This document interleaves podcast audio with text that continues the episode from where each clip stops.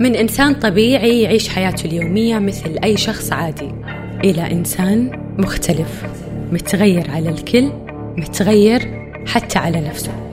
تفكيره غريب سلوكه مو مفهوم وقراراته ممكن تكون قاتلة. في هذا البودكاست راح نتكلم عن الأمراض النفسية اللي تصيبنا تاريخها تشخيصها علاجها وتعاملنا معها ومع الأشخاص المصابين فيها. بودكاست هذا مو أنا من روتانا أف أم معاي أنا هيفا الحسن.